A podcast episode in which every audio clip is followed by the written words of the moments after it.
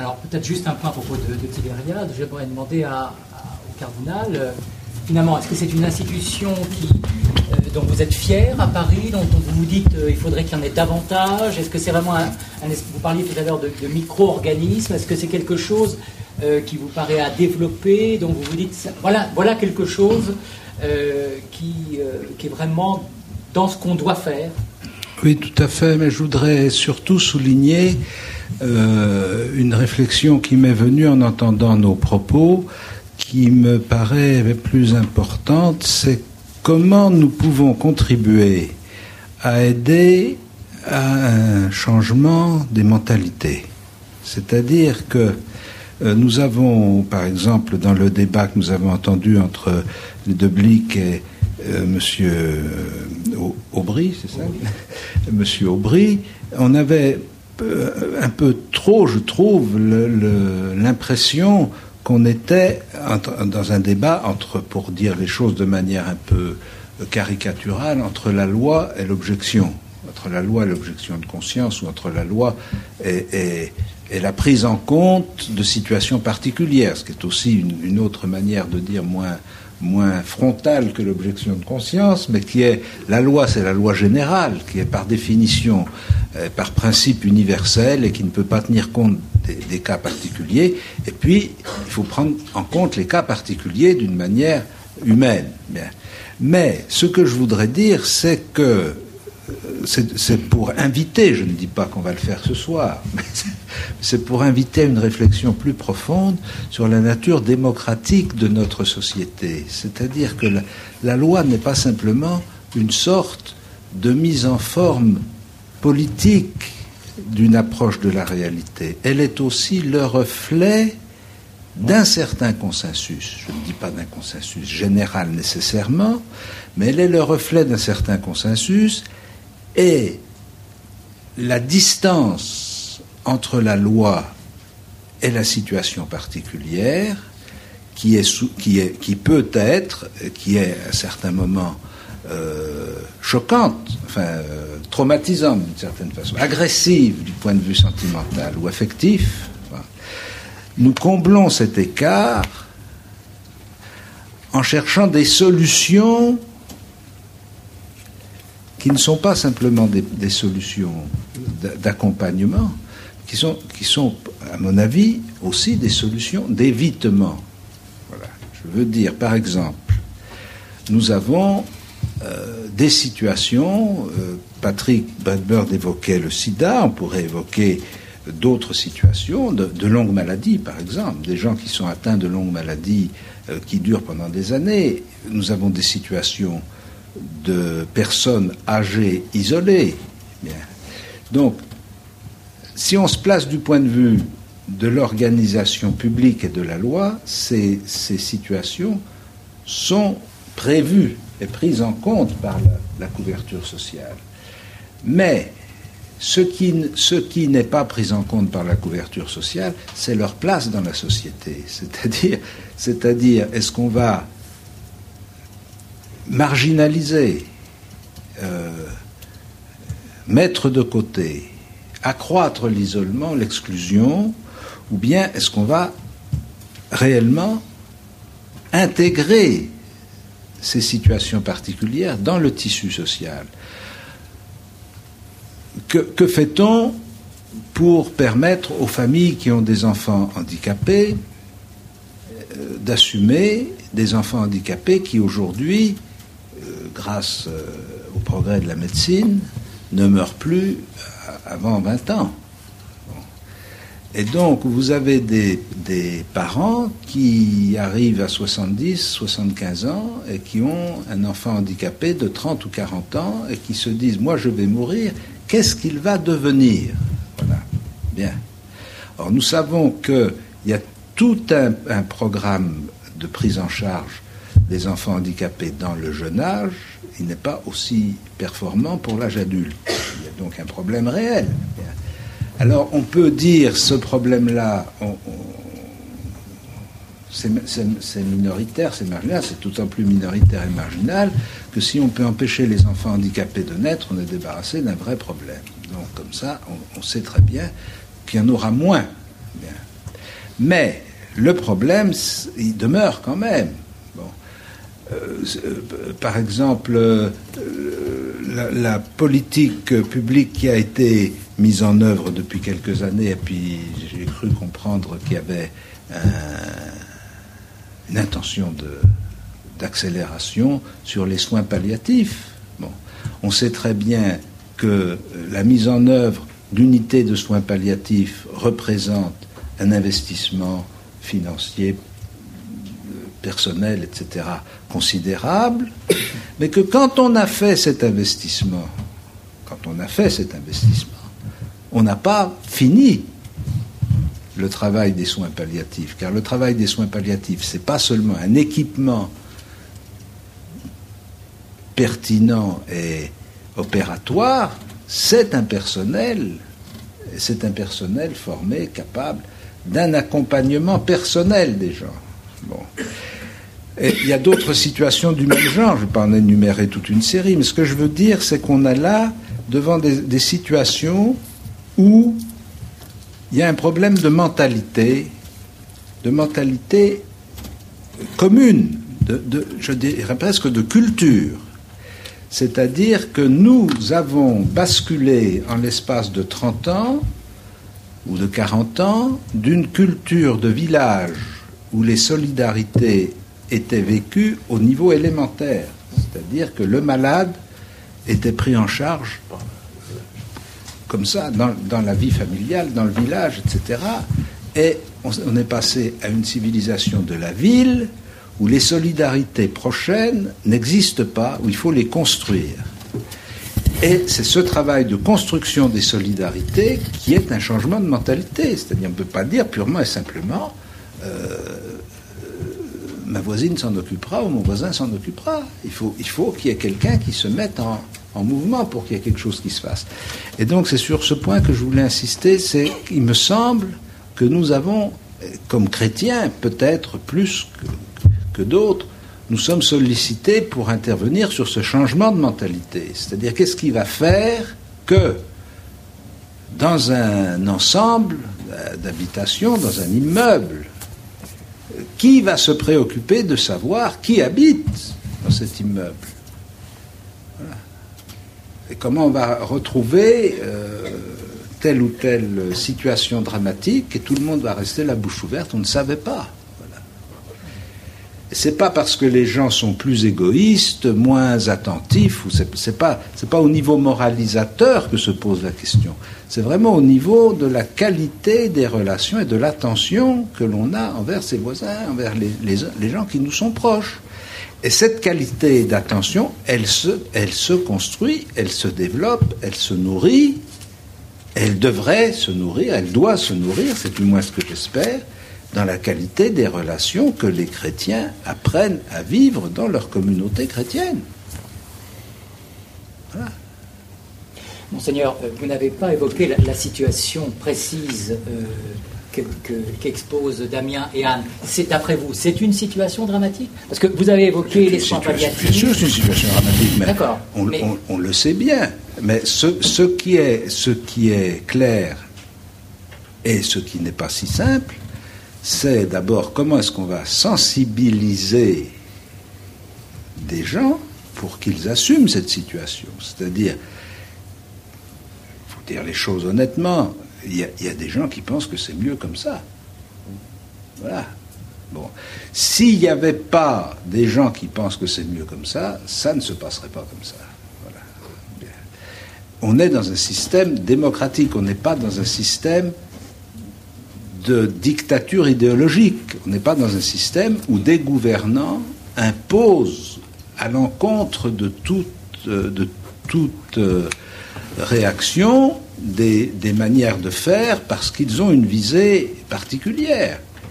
Alors, on sait très bien qu'il y a une part de notre, de notre société et peut-être une part de nous-mêmes, je veux dire, individuellement, voilà, qui est aussi une part génératrice d'exclusion. Alors, euh, je veux dire que se, on peut aussi se délivrer de la culpabilité de notre capacité d'exclusion en menant des combats particuliers. Mais on participe quand même d'une société où l'exclusion est produite. Damien, et comment, vous entendez cela?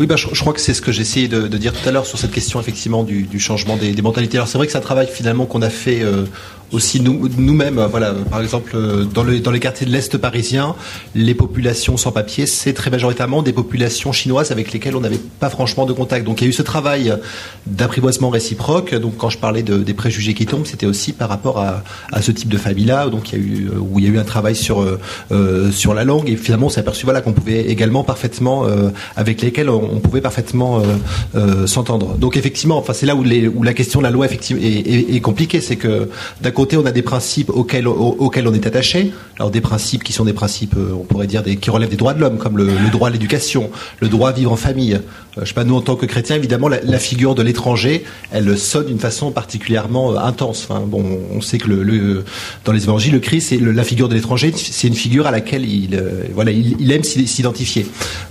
et d'un autre côté, donc, on a effectivement ces lois qui, dont on voit bien effectivement qui, qui d'abord sont pour une partie, on pourrait dire des lois de circonstance, puisqu'elles changent. Là, on en est, je crois, la quatrième loi sur l'immigration en, trois en, trois ou quatre ans. Donc, ce sont des lois qui changent régulièrement. Effectivement, on peut se douter qu'il y a des euh, voilà, c'est aussi pour des préoccupations d'ordre euh, électoral, effectivement, parce qu'il y a une partie de parce qu'on anticipe le fait qu'une partie de la population euh, est satisfaite que voilà que, les, conditions imposées aux, étrangers soient difficiles. Donc, effectivement, ce, travail de sur voilà de, sensibilisation qui, passe effectivement par un travail aussi peut-être plus personnel est, extrêmement important. Je, voudrais, quand même souligner aussi que euh, quand on parle avec des gens qui habitent dans l'Est parisien, peut-être pas le même Est que vous, peut-être encore plus à l'Est, hein, et qu'on discute par exemple la question de savoir est-ce qu'on va laisser nos enfants dans ce collège?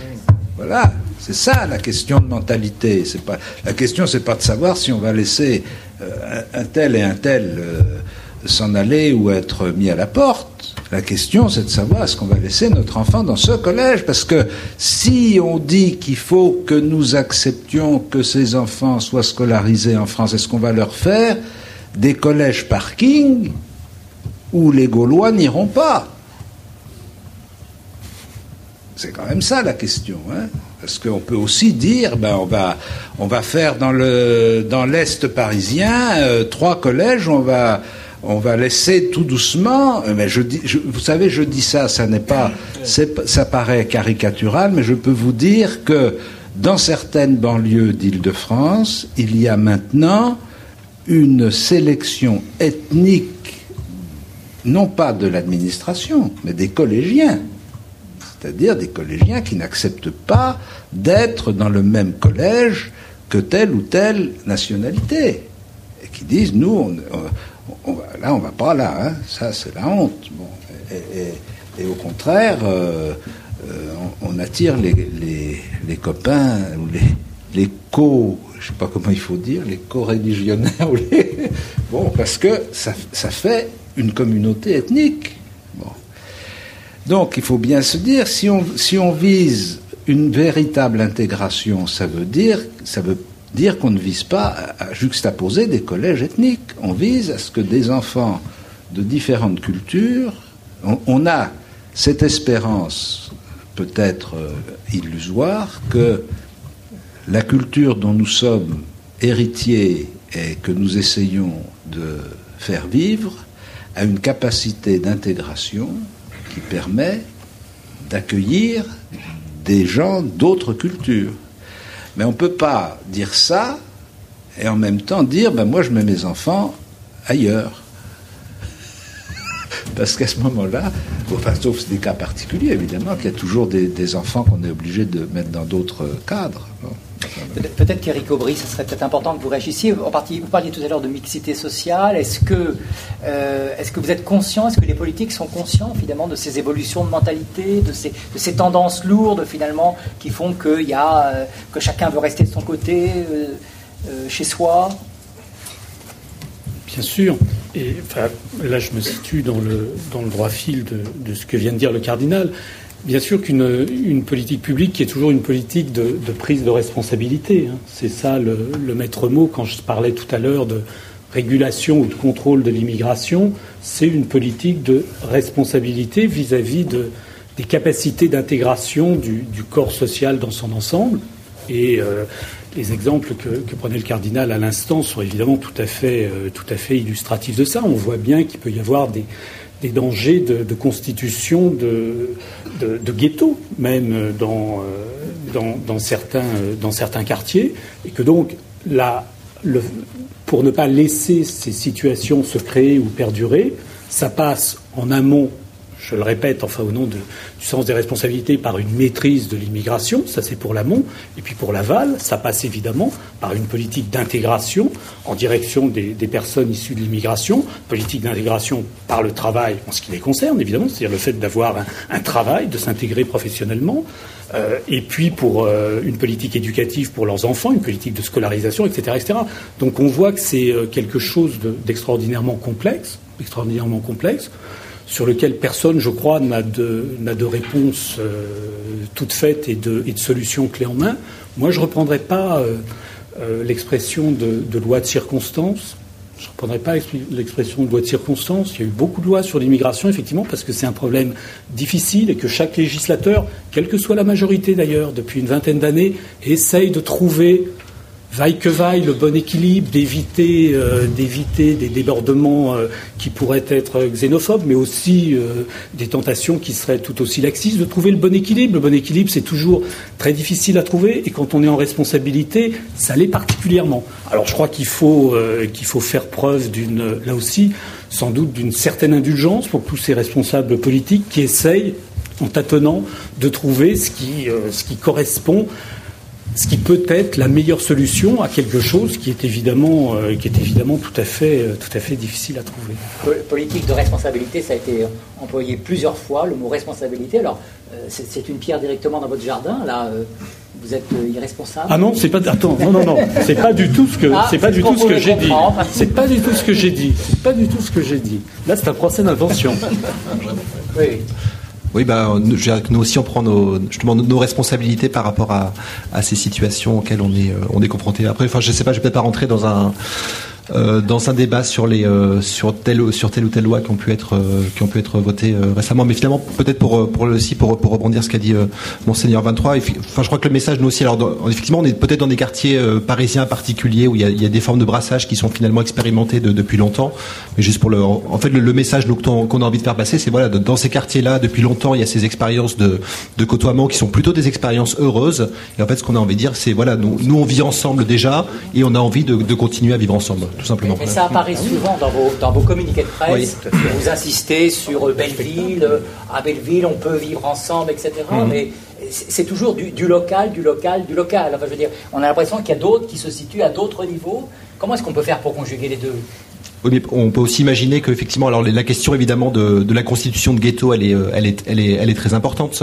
Mais peut-être que l'unique réponse, c'est pas pas en termes de, régulation des, flux migratoires, mais ça va passer aussi par d'autres, euh, d'autres types de réponses qui vont passer par le, logement social, par exemple, ou par le, ou par des, euh, d'autres types de. Mais je suis pas sûr que la, seule, réponse à la, question des, ghettos soit strictement en termes de, strict contrôle des, flux migratoires. Mais en tout cas, alors peut-être qu'effectivement, on insiste beaucoup sur ce côté euh, local l'Est parisien, Belleville, etc. Mais justement parce que c'est voilà, c'est un, une situation qu'on vit tous les jours dans les écoles qui effectivement dans lesquelles il y a des euh, euh, toutes sortes des, familles euh, françaises, on va dire de, depuis longtemps, également des, premières ou deuxième génération d'immigrés, mais aussi des primo arrivants. Et voilà, effectivement, la, cohabitation dans, ces conditions-là n'est pas n'est pas problématique. C'est plutôt une, source d'enrichissement réciproque.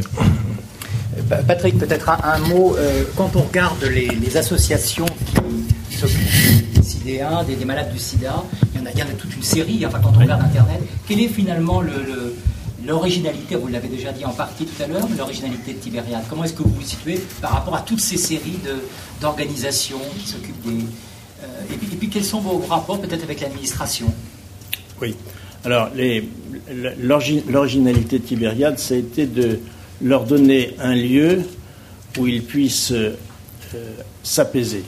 Car le, malade du sida est quelqu'un qui a une tempête en lui-même, bon, certainement à cause de la maladie, mais aussi certainement à cause du regard des autres et du regard qu'il va porter sur lui-même en se disant si on me regarde comme ça, c'est que j'ai aussi, euh, euh, de la part de la société, un jugement sur moi-même. Donc ce sont des gens qui sont blessés profondément et donc euh, qui viennent à un endroit pour essayer de se ressourcer et de trouver une, réflexion sur leur vie.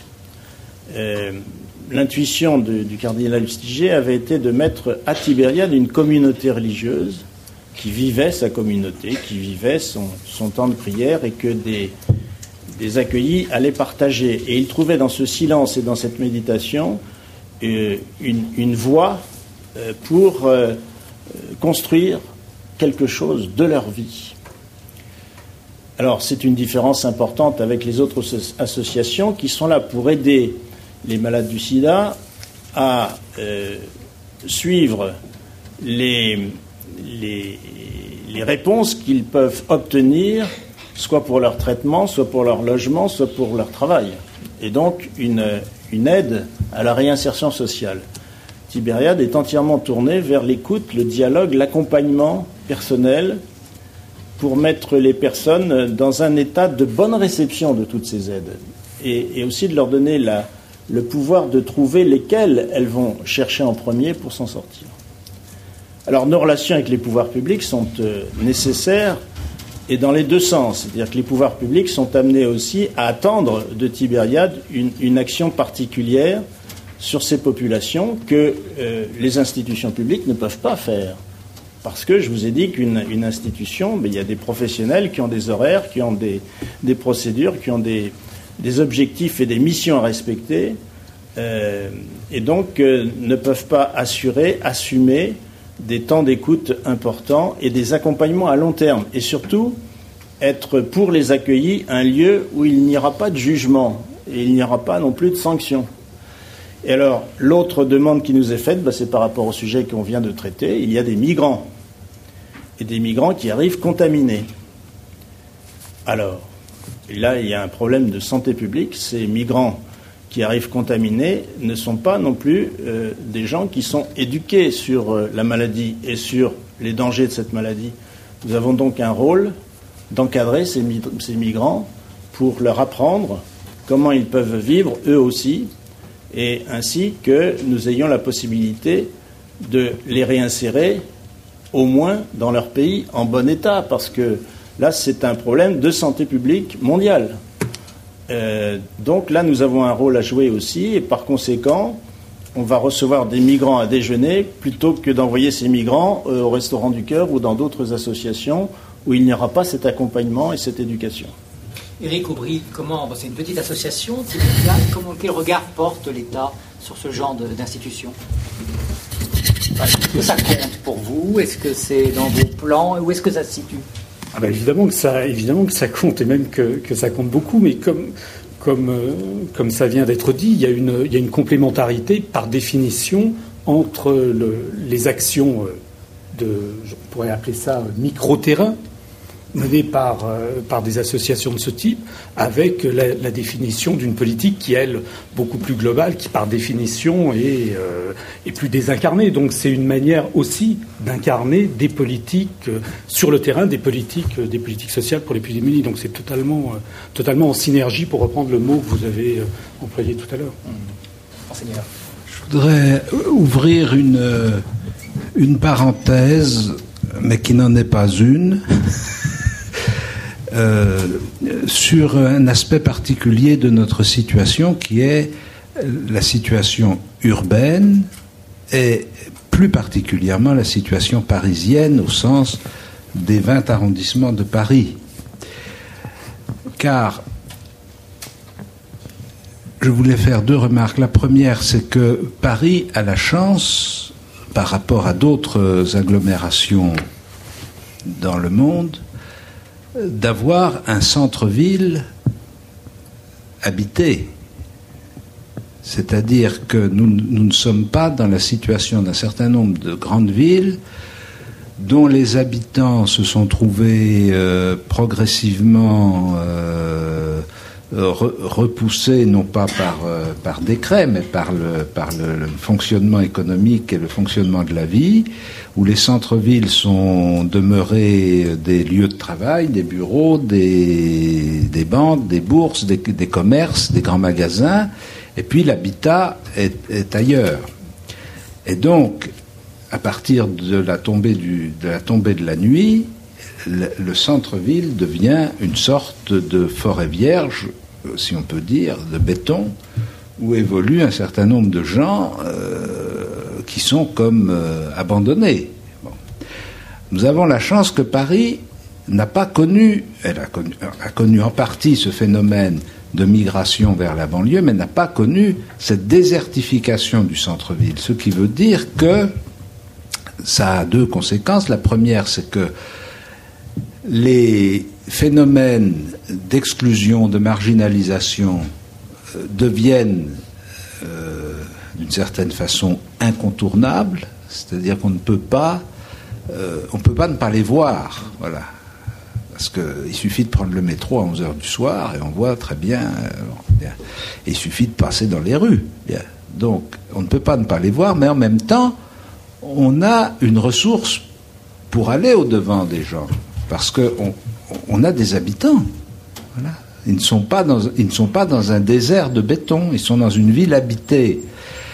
L'un des problèmes auxquels doit faire face, je suppose, la, municipalité parisienne, mais auxquels nous sommes confrontés par notre vie de Parisien, c'est que quand même tout le monde ne peut pas vivre à Paris. Il faut quand même accepter que euh, l'espace est limité à Paris. Donc même si on fait des tours jusqu'au ciel, euh, on n'arrivera pas à caser 500 000 personnes sur Paris. Il faudra bien accepter qu'il y en ait qui soient en dehors de Paris. Bon.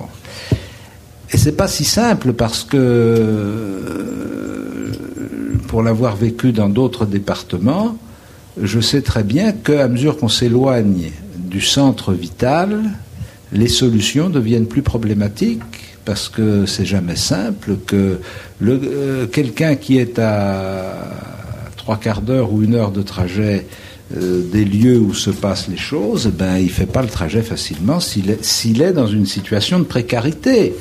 S'il est bardé de toutes les cartes qu'il faut, et coupons orange et de toutes les couleurs, il peut prendre le RER, e changer de truc, machin. en 20 minutes, il est aux Galeries Lafayette. Mais le gars qui n'a pas les tickets, les coupons, le, mode d'emploi, en 20 minutes, il est nulle part. Et donc, ça veut dire que l'attrait, l'aspiration sur le centre-ville est un phénomène incontournable et auquel nous avons à faire face parce que nous sommes les habitants de Paris et que nous faisons de Paris une ville habitée. si on veut plus faire ça, il faut, se tailler ailleurs. Il faut, abandonner la, la, carcasse, laisser un quartier pour les ministères avec des, camions de CRS autour et puis, abandonner le reste euh, à, l'anarchie de la forêt vierge. Bon, c'est pas, c'est pas, nous avons pour des raisons qu'on n'est peut-être pas très, peut-être pas très responsable de ce qui s'est passé, mais enfin en tout cas on a évité ça. Et donc, puisqu'on l'a évité, essayons de garder ce que nous avons pu sauver de vie sociale dans Paris. Et donc, prenons les moyens pour que notre ville puisse être habitable. C'est aussi un aspect de changement des mentalités. C'est-à-dire comment, comment nous devons prendre conscience que l'habitabilité, la, la, viabilité de notre ville dépend aussi de ce que nous faisons dedans, de ce que nous essayons de faire pour qu'elle soit habitable et qu'elle soit vivable une réaction. Sinon, on pourrait peut-être, euh, vous avez peut-être des questions à poser. Enfin, ça peut peut-être être intéressant de vous écouter s'il y a telle ou telle question dans la, dans la salle, ou à moins qu'il y ait une réaction. Oui.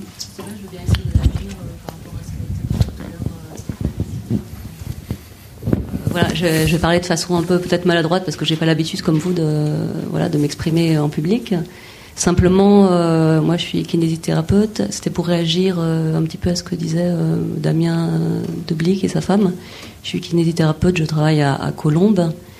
Et je suis confrontée tous les jours la, à la misère, enfin à la misère sociale et aux problèmes d'intégration qui sont déjà énormes dans ces banlieues. Il y, a, beaucoup à faire et si on ne veut pas renvoyer ce qu'on ne veut pas faire les gens chez eux, il y a déjà beaucoup de travail. Simplement, ce que je voulais dire, c'est que par rapport aux parents vous parliez des, lycées, de ghettoisation, etc. Euh, je peux comprendre l'attitude de, certains parents qui ont peur de voir leurs enfants euh, dans des lycées, euh, comment dire, de, moins bonne entre guillemets réputation, parce qu'ils peuvent avoir peur pour leurs enfants d'un échec scolaire ou de, je sais pas comment vous expliquer, mais c'est pas c'est pas forcément du, racisme. Et enfin, je sais pas comment comment dire les choses plus explicitement, mais parce que je ne sais pas vous, quand on parle aussi de, personnes malades qui arrivent, sidéens, etc., on ne peut pas accueillir non plus toute la misère des personnes qui arrivent qu'il faut traiter. Euh, il y a déjà énormément de, misère en France, il y a beaucoup à faire si on veut s'y atteler. Et on peut pas, euh, on peut pas non plus, euh, on n'est pas un, puits sans fond en fait. Hein. Donc je ne sais pas vous, vos enfants, où est-ce qu'ils vont, dans quel lycée ils vont. mais je pense que vous avez envie de les, de les préserver un petit peu. Et moi, je peux, enfin, voilà, je, je peux comprendre. Après, on laisse peut-être euh, un, petit mot là. Euh. D'abord, vos enfants sont, plus petits, hein, je crois. Est-ce que, est que, le mot préserver, ça compte pour vous Les préserver de quelque chose? Non, je le formulerai. Enfin, je crois qu'on le formulerait pas euh, comme ça. Donc, non, ils sont ils sont en école élémentaire et, en école et en école maternelle. Hein. C'est là aussi une, question de choix et ça va dans, dans, le sens de, de ce qu'on disait tout à l'heure. Ça peut être aussi un moment alors évidemment, c'est des questions d'équilibre hein, qui peuvent être qui peuvent être qui peuvent être mais aussi il y a des choix qui peuvent être collectifs. Par exemple, dans le, je pense à un, collège euh, de notre quartier où des parents font collectivement un collège qui aurait tendance à être effectivement à une tendance à la ghettoisation et des parents qui font le choix collectivement, des parents, on va dire, euh, voilà, français blancs, qui font le choix collectivement d'y laisser leurs enfants précisément pour garder cette chance et pour éviter ces phénomènes de, euh, de, ghettoisation. Alors c'est effectivement des, euh, vraiment des, euh, des choix qui peuvent être difficiles en tant que parents, mais qui peuvent aussi trouver des solutions, des solutions collectives et aussi dans, voilà, dans la discussion avec le, les directions de ces écoles, dans la, dans la discussion avec les, enseignants, justement pour essayer de, préserver, de, préserver quelque chose. Alors c'est pas forcément des choix faciles. Hein. Donc nous on a fait en tout cas ce, voilà, ces, choix de, laisser les enfants dans les écoles du, du quartier euh, et voilà, ça, se passe, ça se passe bien. Je pense qu'on voilà, on essaiera de, tenir sur cette ligne, sur cette ligne ensuite précisément parce que voilà, c'est la responsabilité elle aussi de, de, tout le monde d'éviter ces, ces, phénomènes-là. Une question encore peut-être, telle ou telle question, non? Oui, Patrick? Moi, je voudrais qu'on rende hommage aussi au bénévolat, puisqu'on a parlé des habitants du centre-ville. Euh, il y a euh, un nombre de bénévoles à, Paris euh, imposant, qui sont des, personnes qui ont pris en compte leur dimension de baptisé pour s'engager personnellement vis-à-vis d'autres, et qui le font soit dans le contact personnel dont nous avons besoin, mais il y a aussi ceux qui ne peuvent pas le faire et qui le font autrement mais pas seulement, euh, comme on le croit, en répondant à des quêtes ou à des appels d'argent, ce qui est aussi utile, mais ce n'est pas suffisant, en donnant euh, en fonction des besoins. Et à Tibériade, c'est une association où il y a, pour recevoir les accueillis, une quinzaine de personnes, mais autour, il y a 60 personnes qui font différentes choses. Il y a 15 cuisinières, parce qu'on fait des vrais repas, puisque les malades du sida ont besoin de repas équilibrés. Et puis il y a des personnes qui vont faire le marché pour aller chercher des légumes frais, des fruits frais. Euh, donc ça, c'est un ensemble qui crée euh, un accueil euh, adapté, voyez, pas seulement aux besoins, mais aux attentes. Parce que là, il y a une différence aussi avec ce qu'on peut trouver dans les autres lieux où on peut vous apporter un, repas gratuit, il y a un repas adapté aux attentes de ces personnes qui déjà chez elles ne savent pas faire la cuisine ni se nourrir correctement. Donc c'est à la fois un besoin de santé publique et un besoin de euh, reconnaissance, de dignité personnelle, d'être nourri euh, de façon familiale. Donc c'est un exemple de bénévolat, mais nous avons avec l'Église à Paris un maillage. C'est aussi une caractéristique, c'est le maillage, c'est-à-dire la proximité. Il y a dans chaque paroisse des équipes d'entraide, quel que soit leur nom, qui sont à proximité des personnes du quartier ou des personnes qui viennent dans le quartier. Et ce maillage représente aussi une différence par rapport à une institution qui a un lieu de réception, qui a un lieu de traitement, etc. Et c'est fondamental euh, pour avoir un accueil différent et aussi donner aux personnes qui sont accueillies une autre dignité parce qu'elles se sentent accueillies là où elles sont. Peut-être euh, non.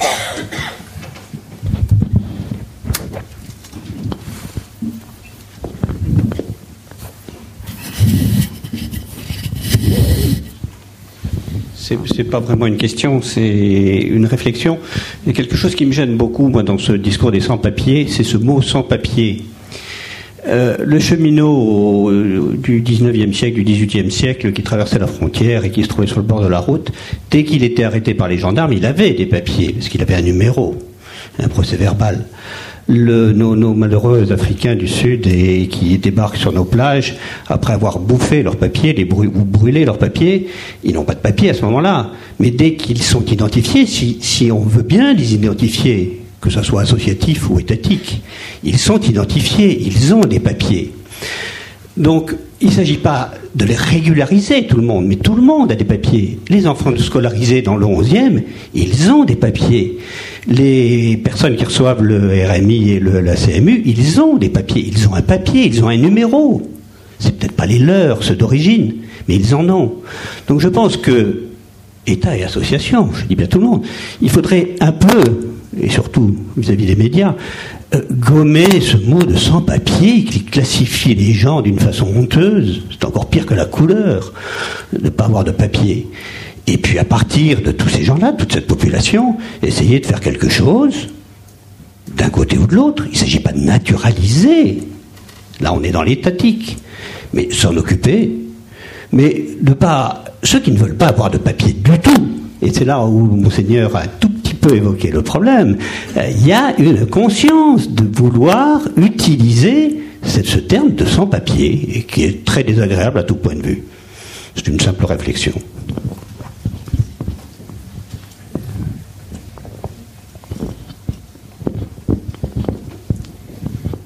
Vous avez parlé de la valeur ajoutée des chrétiens euh, euh, comme pouvant être de l'ordre de la détection. Alors, moi, je pense que c'est effectivement extrêmement important. Il me semble qu'on est dans une société qui, contrairement à ce qu'on dit souvent, c'est-à-dire qu'on croule sous l'information, mais en réalité, on est très souvent désinformé.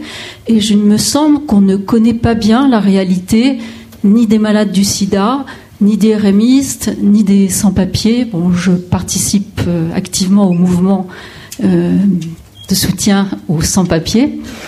Mais très souvent, enfin, la façon dont les médias, dont les politiques euh, décrivent toutes ces situations d'exclusion, ce sont, ces, enfin, me paraissent très éloignées de la réalité. L'expérience qui, a été décrite là par Monsieur et Madame de Blic, c'est effectivement d'avoir petit à petit découvert qui était l'autre euh, il, me semble vraiment que c'est dans ce sens qu'on doit aller. On a peur de l'autre parce qu'on ne le connaît pas. Les villages qui votent le plus contre les étrangers sont ceux, c'est bien connu, où il n'y en a pas. Donc euh, vraiment, euh, je crois que c'est dans ce sens qu'on a un travail à faire de connaissance. par exemple, on disait la, la, régularisation de ceux qui travaillent, mais on va dire quasiment tous les sans-papiers que nous connaissons travaillent. Comment pourrait-il vivre autrement? Ils travaillent. Contrairement aussi à une idée euh, souvent évoquée, ils paient leurs impôts, ils paient des impôts, ils ont des fiches de paie.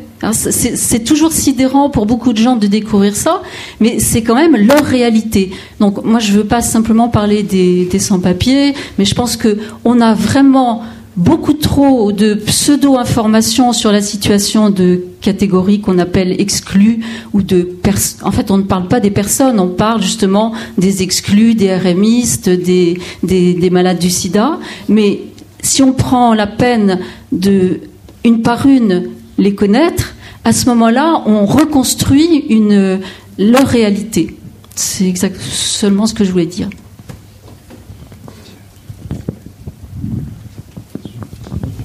question, arrête. Une question au fond, et puis après.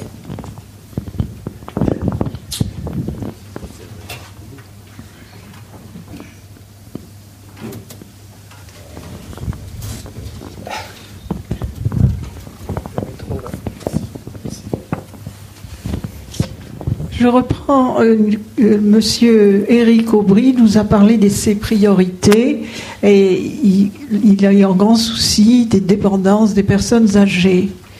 Et évidemment, euh, je, tout de suite, j'ai pensé au problème de la famille à partir de là, parce que vous n'envisagez évidemment, vous, étant donné vos fonctions, que de trouver des maisons de retraite, des maisons où les gens pourraient être accueillis.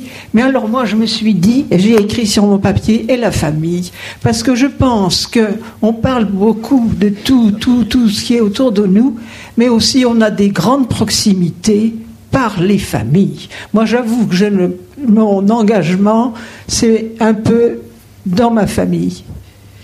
Je soutiens mes neveux qui euh, je sais les couples très fragiles et je vais les aider à garder les enfants. Je sais que je ne fais pas des choses très extraordinaires, mais je pense quand même, moi pour moi, c'est sacré la famille.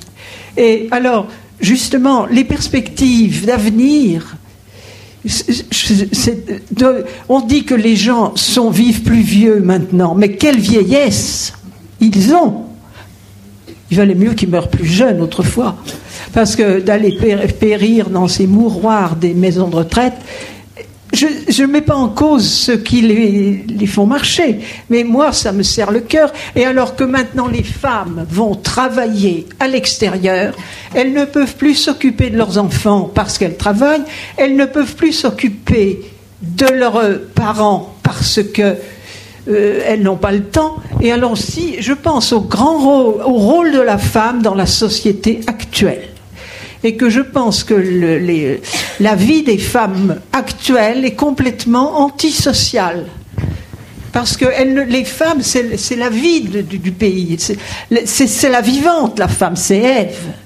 Et alors que les femmes maintenant sont absentes de leur poste, moi c'est ce que je pense, elles ne sont pas auprès de leurs enfants, auprès de leurs parents âgés, elles sont dans une entreprise, et elles gagnent leur vie elles arrivent exténuées le soir quand elles rentrent à la maison et qu'elles vont se coucher parce qu'elles sont fatiguées et que les enfants les attendent un peu. Voilà ce que je voulais dire. Ben, je me suis. Hein, J'ai redit ce qui m'est très à cœur. Eh bien, merci, madame.